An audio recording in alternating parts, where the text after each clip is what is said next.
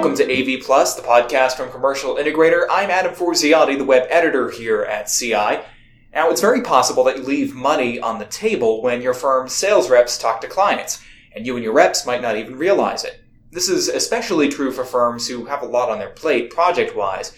Since so many firms have to specialize in all these different markets these days, it makes sense that quotes, data entry, all the other like tedious office jockeying gets pretty chaotic.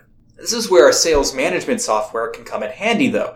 On today's episode of AV Plus, CI's editor Tom LeBlanc talks to Tracy Larson, president at WeSuite. It's a sales management company which helps integrators to break down their sales in different ways to streamline the process and make sure no dollars are left behind. But first, a little housekeeping. You can learn more about AV Plus online at commercialintegrator.com slash podcast and on Twitter by searching the hashtag AV Plus Pod. That's AVPLUS Pod.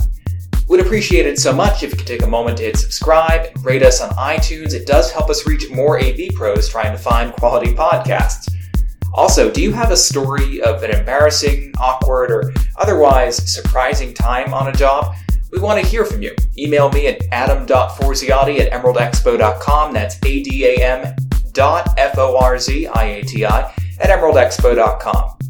Lastly, we're taking submissions right now for the 2019 Integration Awards, and as the name suggests, this is a paid contest where you submit your best projects for consideration. Winners in different categories get tons of promotion and bragging rights. If you're a manufacturer, we're doing basically the same thing, but for AV products. Submit to our best awards for the chance of having your product be recognized industry wide. To learn more about the Integration Awards or the Best Awards, visit commercialintegrator.com. Okay, back to the show. Here's Tom LeBlanc. Uh, today I'm happy to be joined by Tracy Larson. She's the president of WeSuite.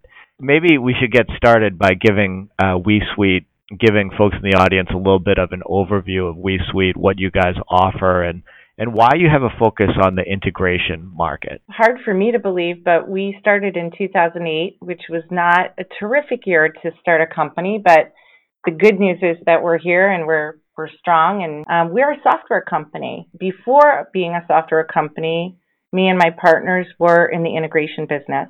So we've got that near and dear to our heart. Um, today, we're a software company that focuses on sales. We are sales management software for integrators from contact to contract.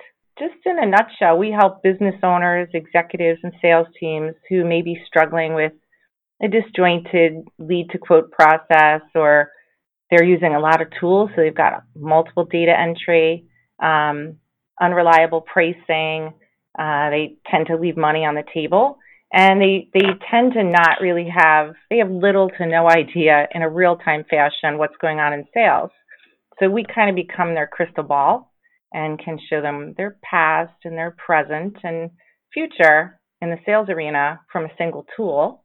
Um, we specialize really in helping integrators that are out there. They tend to have a lot of different variety in their quoting and so, one of the things we specialize in is allowing them to break down their sales in many different ways so that they can present that to operations in a very clear fashion so that the hours and the parts and all these um, costs that go into estimates are clear when someone's going to install the job, but also that they can break down their estimates in ways that make them present them well to prospects and customers. Um, you know, having worked in an integration firm previously, um, that probably worked to your advantage because you you have kind of a window into what might be some mistakes that integration firms might make when it comes to creating proposals. And um, do do you have any of those sort of common mistakes that you were able to zero in on? You know, we we always say we grew up in the school of hard knocks, and that's part of what goes into our solution is that experience.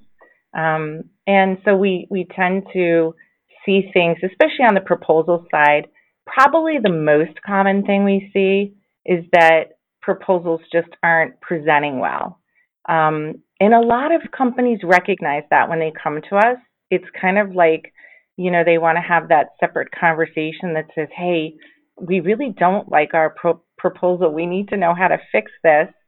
What do you suggest? And because it's a rather, in their minds, a rather large problem to tackle, especially given everything else going on in the business, it tends to get put off until something like this, you know, replacement of whatever their quoting tools are, um, takes precedence.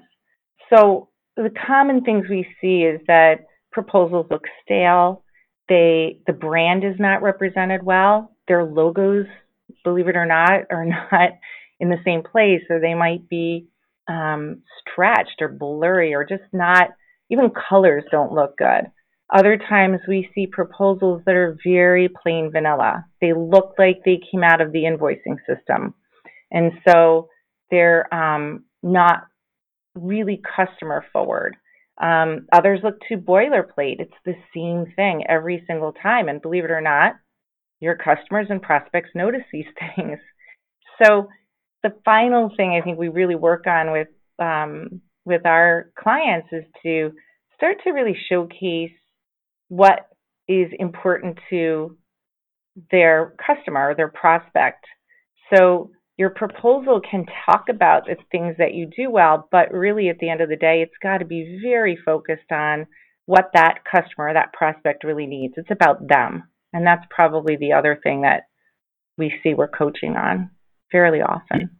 A lot of customers, especially these days, are very tuned into, you know, metrics. They, you know, if they invest in something, you know, you, you they get a proposal and they end up investing in something, they really want to be able to measure that it it addressed the needs that that they that that they had and and that it was a good mm-hmm. investment that they saw good return on investment um you know when at right at the proposal stage there's an opportunity for integration firms to kind of take control of that and you know to understand exactly what it is that uh, their customers need. And what are some things that they can do at that stage to make sure that they get exactly the right information they need to you know create a proposal that's going to lead to a project that's going to deliver on that return and investment that the customer is seeking? Really the top performers get to that ROI it's a huge way of differentiating yourself from everyone else out there and it's an area that frankly is overlooked um, i think primarily because before you can present that you need to have um, a questioning strategy. You have to ask the hard questions. Sometimes they can be uncomfortable, but they're questions that really need to be tackled so that you understand the top priorities that the prospect is looking to resolve. Um, you have to dig deep enough. So you have to understand which metrics and which areas of that return on investment matter to which decision makers. Often there are more than one um, and how best your solution can really stand out, you know, from the rest. Plan specific follow-up questions so that you are peeling back the layers because you have to do this kind of up front so that you can present this well on your proposal. So you've got to ask questions that really get to those metrics. ROI is going to be built on things like saving time or decreasing the number of resources or increasing awareness and knowledge and decreasing risk. So with each of those items, you have to ask those questions, get down to what those savings really are, and then be able to present those onto a proposal. So you actually create the ROI with the prospect during your sales process. They become your internal champion. And then when you present that RMR or ROI statement on the proposal itself, it's a reinforcement tool. It's facts. It's something they've already digested, and now they're going to bat with you um, along for the ride. When we talk about like getting the return on investment that they need, often, you know, one of the reasons that companies don't get the return on investment or don't perceive the return on investment that they that they they want is because they don't have support on the back end and you know, a lot of integration mm-hmm. firms that we write to are very focused on increasing, you know, sort of that post project, post installation layer of support. It's good for their company because it creates more recurring revenue and it creates better cash flow for their organization, mm-hmm. but it also leads usually to um, you know more satisfied customers and better return on investment. And we're wondering, you know, like at that proposal stage, how should integrators broach you know the topic of also selling support on the back end? how is that brought up in a proposal uh, stage? Sure.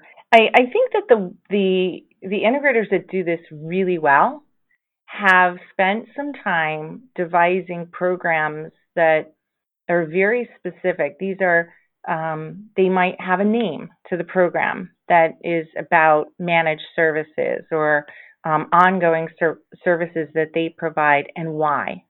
They know their audience, they know who they're targeting, and they've actually designed a program with um, marketing behind it. So it's something that's a laid out document. In the background, so an example, there are specific um, service items that when you bring them onto a proposal, everything is automatically calculated. So this makes it easy to sell. So we tell everyone you want to sell this up front, you want to include it on all of your proposals. Um, of course, if you've already sold those services to someone, you're doing a proposal in the future, you're not going to necessarily put that in there. But the types of services that your company provides serve very specific purposes. And you've got to figure out for every prospect what's really important to them and what are the services that will help them to get to their end game, to what they're trying to solve. And that's what you have to present in the proposal. The second thing I'd say is it is good to make sure that you know people are aware of what you do. You also want to provide them options. So they may not take the most expensive um, and most comprehensive type of service or support you offer. They may not take the least expensive. It may be something in the middle.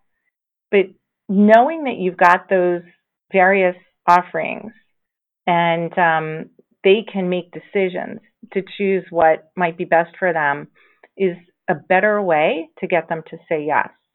Integration firms, as you know, you know, have long, you know, made their bones by providing true value, you know, based on custom solutions for for customers. And increasingly it's really tough for them to, you know, to to make that mark with the customers because customers are looking at, you know, lower price bids coming in and and you know, it's really hard for the customer to justify, you know, going with a more expensive solution unless the integrator does a really good job at that proposal stage or during the initial sales meetings of making them understand the true value that they can offer the organization and why they're in wor- they're worth investing in. So, you know, that's something that I'm sure you try to help integration firms with in terms of helping that value to stand out at the proposal stage. How do you do that? There are a few things that I think make proposals stand out against the competition. Um, we do a few things. We first of all we help our clients figure out what their proposal template, if you will, kind of the the um, four walls of the proposal really should look like graphically. Um, I think it's very very important that the brand looks fresh. Um, you're selling technology, so and technology changes at an extremely rapid pace. I know that just being in software. Um, we feel like every year is a dog year. And um, so that freshness is really important. Being consistent and representing your brand. You know, if someone is looking at your proposal, you can bet that they've gone to look at your website. It's just not even a question. They've probably looked at LinkedIn. Your brand consistency needs to be there on all social, on websites, and on your proposals themselves. Your proposals is a leave behind. And so it's really, really important that that brand consistency is there. So we help them with that. We also help them to cut out the fluff, the stuff that everybody's throwing out there. Because again, you need to be different and look different.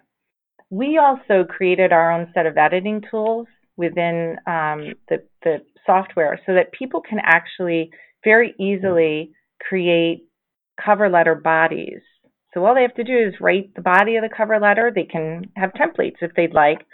But what's nice about it is they can insert an image or graphic. They can do the same on their scope of work. So when you're writing a scope of work, um, that is your chance. That's your opportunity to really be different, to really take aim at that prospect or that customer and their needs. You can include an image of a site survey. You can include um, specific tables that show maybe some kind of phasing of a project. These are things that show that you went that extra mile and really thinking about them um, and and showing them that you know your your solution is different because you've approached them and their problems differently. So with respect to integration, don't be afraid of including a drawing or two of yours that shows what integration really is all about. That graphic is something that sticks with people. They they visually see something and take more in in that moment than all the words you could throw at a proposal. So include that. Um, when you think about integration, video is pretty straightforward and easy. You add access control, and that's complex. That is a, a seriously different and harder thing to do. When you add even more systems to that mix to create one integrated system that operates as a single unified solution, that's what integrators do.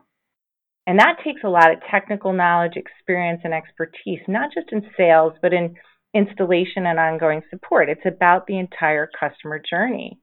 That is what sets you apart from those who haven't walked in your shoes and would have a hard time doing so.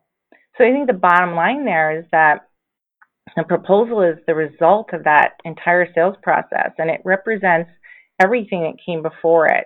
It's kind of this what you're offering in a nice, neat present and tied up with a bow. And it has to be extremely focused, well thought out, and above all, it has to be focused on that customer and what their needs are.